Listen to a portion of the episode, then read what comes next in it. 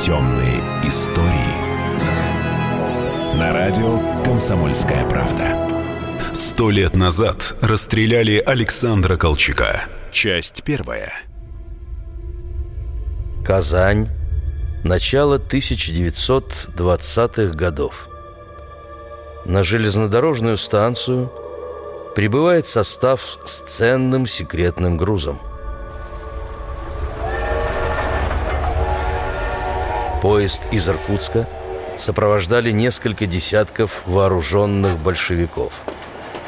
По пути следования никаких чрезвычайных ситуаций не происходило. По документам в вагонах находились ящики с большим количеством золота. Но когда по прибытии начали пересчитывать ценности, выявили недочет. И серьезный. Пропажа оценивалась примерно 35 миллионов рублей. В ящиках, которые привезли в Казань, хранились скромные остатки золотого запаса царской России. Поговаривали, что в некоторых ящиках вместо драгметалла оказались кирпичи и камни.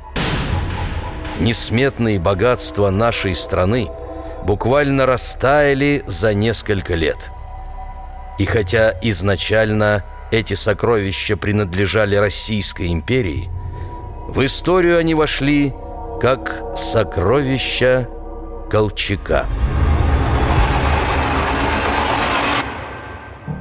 Некоторое время назад самого Александра Колчака, лидера белого движения и верховного правителя России, расстреляли на берегу притока Ангары – на льду реки Ушаковка. Это произошло ровно сто лет назад, 7 февраля 1920 года. Выстрелы раздались глубокой ночью. Чтобы избежать утечки информации, членам расстрельной команды не сказали, кого именно им предстоит казнить. Но по манерам – голосу и внешнему виду, они догадались, что человек перед ними непростой. Солдаты были впечатлены и тем, как он принял свою участь, мужественно и спокойно. Вместе с ним свою смерть встретил и председатель Совета министров российского правительства Пепеляев. Тела обоих сбросили в прорубь. Но некоторые историки полагают, что Колчака опасались выводить за тюремные стены и покончили с ним прямо там, в подвале. Иначе почему в камере осталась шуба адмирала, затем попавшая в перечень личных вещей?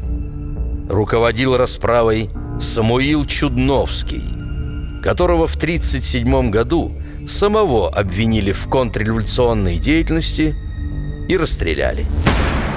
Адмирала не судили. Не существовало и приговора ему. Долгое следствие было оборвано запиской в Реввоенсовет Пятой армии. «Не распространяйте никаких вестей о Колчаке. Не печатайте ровно ничего. А после занятия нами Иркутска пришлите строго официальную телеграмму с разъяснением, что местные власти до нашего прихода поступили так под влиянием опасности белогвардейских заговоров в Иркутске. Ленин. 6 февраля 1920 года во исполнении этой телеграммы было принято постановление Иркутского военно-революционного комитета о расстреле Колчака. Вот и весь приговор. По сути, повторился сценарий расстрела царской семьи в Екатеринбурге в 1918 году. С одной разницей. За три недели до убийства адмирала советское правительство приняло официальное постановление об отмене в стране смертной казни. Теперь, после смерти Александра Васильевича, всех интересовала судьба золотого запаса России. Драгоценности попали в руки сторонников верховного правительства за полтора года до этого, после успешного штурма банковского хранилища в Казани. Именно туда эвакуировали золотой запас России по приказу императора Николая II. Там были не только золотые слитки, но и императорские драгоценности, церковная утварь, художественные реликвии. Колчак захватил сокровища 18 ноября 1918 года. Эти деньги дали ему огромную власть и шанс победить красных. Сотни тонн золота пошли на покупку оружия и осели в США, Англии, Франции и Японии. Через год, в 19 году, Колчак распорядился пересчитать все богатство и поделить на три части. Первую отправили в Читу, вторая досталась Тобольску. Многое из этого было найдено красноармейцами, например, в 1933 году бывшая монахиня Тобольского Ивановского монастыря рассказала о месте, где хранились драгоценности. Большевики нашли там бриллиантовую брошь, диадемы царицы и другие украшения. Всего 154 предмета. А третью часть этого золота Колчак возил с собой. Ее называют «сибирской». Она не найдена до сих пор.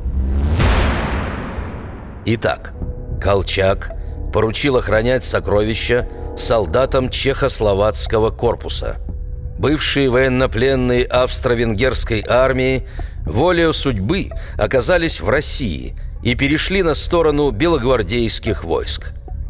Только вот не совсем понятно, почему именно им доверил Александр Колчак охрану золота, стоимость которого, по самым скромным подсчетам, составляла более 650 миллионов рублей – Белочехи как раз и сдали легендарного адмирала. Выдали эсерам, а те, в свою очередь, передали его большевикам. Не сметь срывать с меня гвардейские погоны, Не сметь касаться лапой русских орденов. Оставьте институткам этот бред ваш революционный И отпустите к матерям мальчишек и юнкеров. А теперь я готов, господа, или как вас там, верой, правдой служить не дано тем, кто веры не знал. И кому правда нечиста, тем, кто небо зажег над страной тем, кто веры не знал, и кому правда нечиста, тем, кто небо зажег над страной.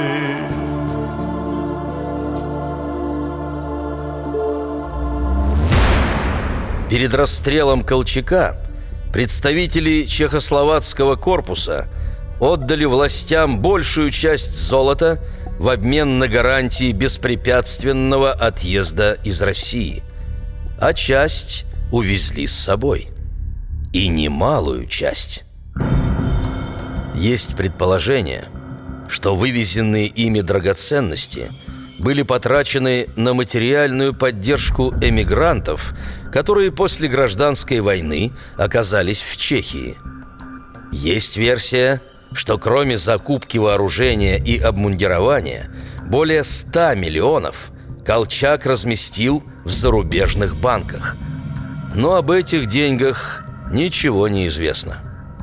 Часть средств прибрал к рукам белый генерал атаман Семенов. 176 ящиков он отправил в Японию.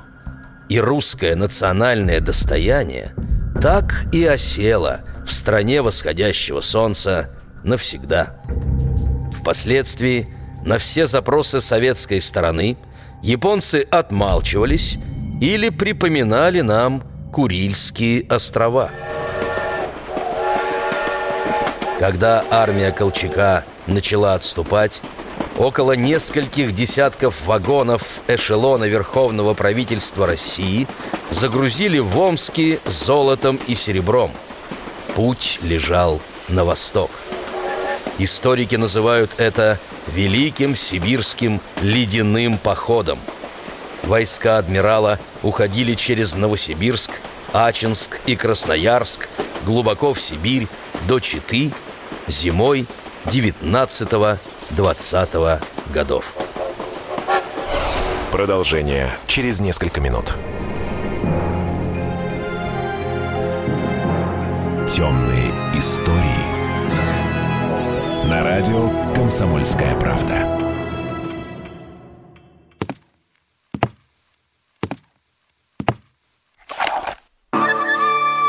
Это была тяжелая неделя. Хороший. Ребята, давайте жить дружно. Плохой. Понимаете, не признавали у одного кандидата подпись его родного отца. Злой. А вот что у нас в России, вот что у нас в России. Бред, да? Николай Платошкин подводит итоги недели. Каждую пятницу на радио «Комсомольская правда» в 6 вечера по Москве.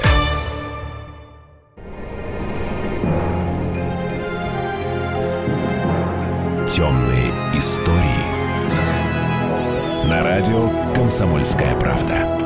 Сто лет назад расстреляли Александра Колчака. Часть вторая. Первая потеря случилась в середине ноября.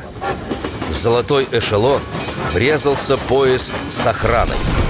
Очевидцы рассказывали, сильнейший удар разбил 9 теплушек с золотом. Вспыхнул пожар, который спровоцировал подрыв боеприпасов. Погибли более 20 человек. Несколько вагонов сошли с рельсов. Драгоценные слитки посыпались на землю, и их мгновенно растащили.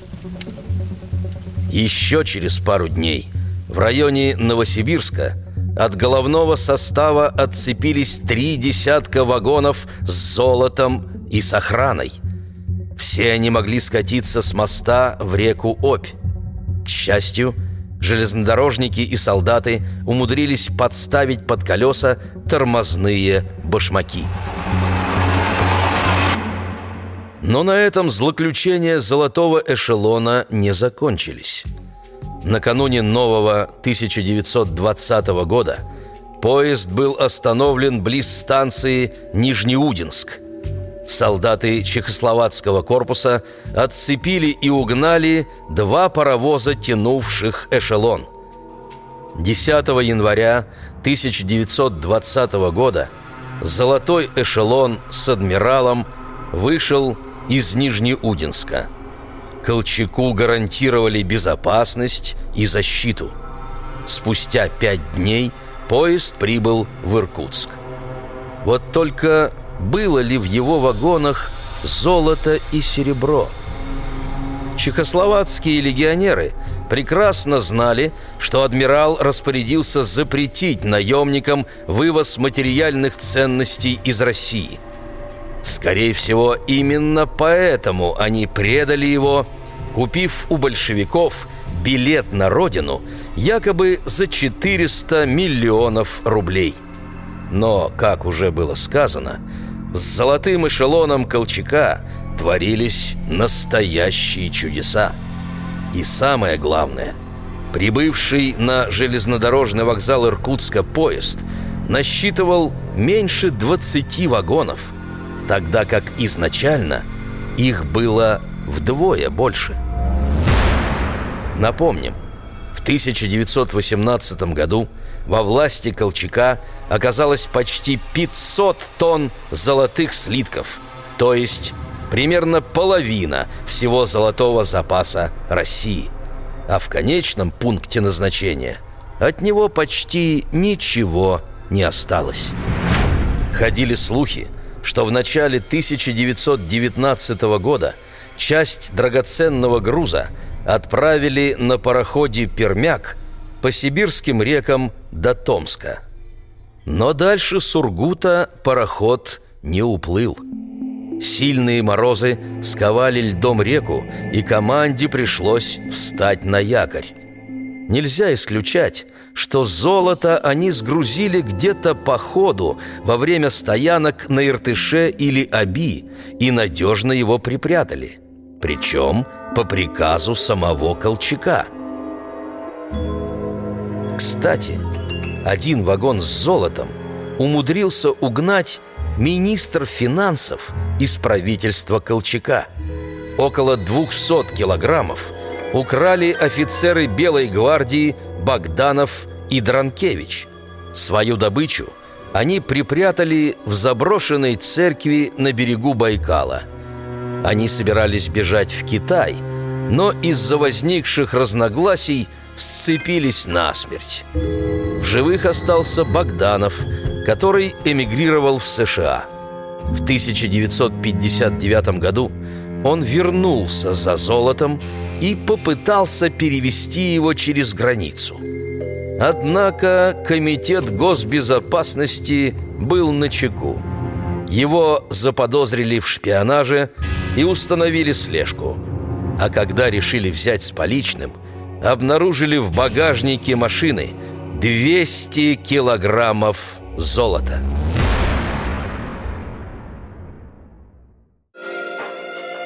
Самую реальную версию выдвинул археолог Алексей Тиваненко. По его мнению, часть вагонов с драгметаллом затопили в озере Байкал. И сделали это солдаты Чехословацкого корпуса. Несколько лет назад Тиваненко рассказал в интервью, что спустившись в батискафе на дно Байкала, среди камней и затонувших шпал он обнаружил четыре золотых слитка.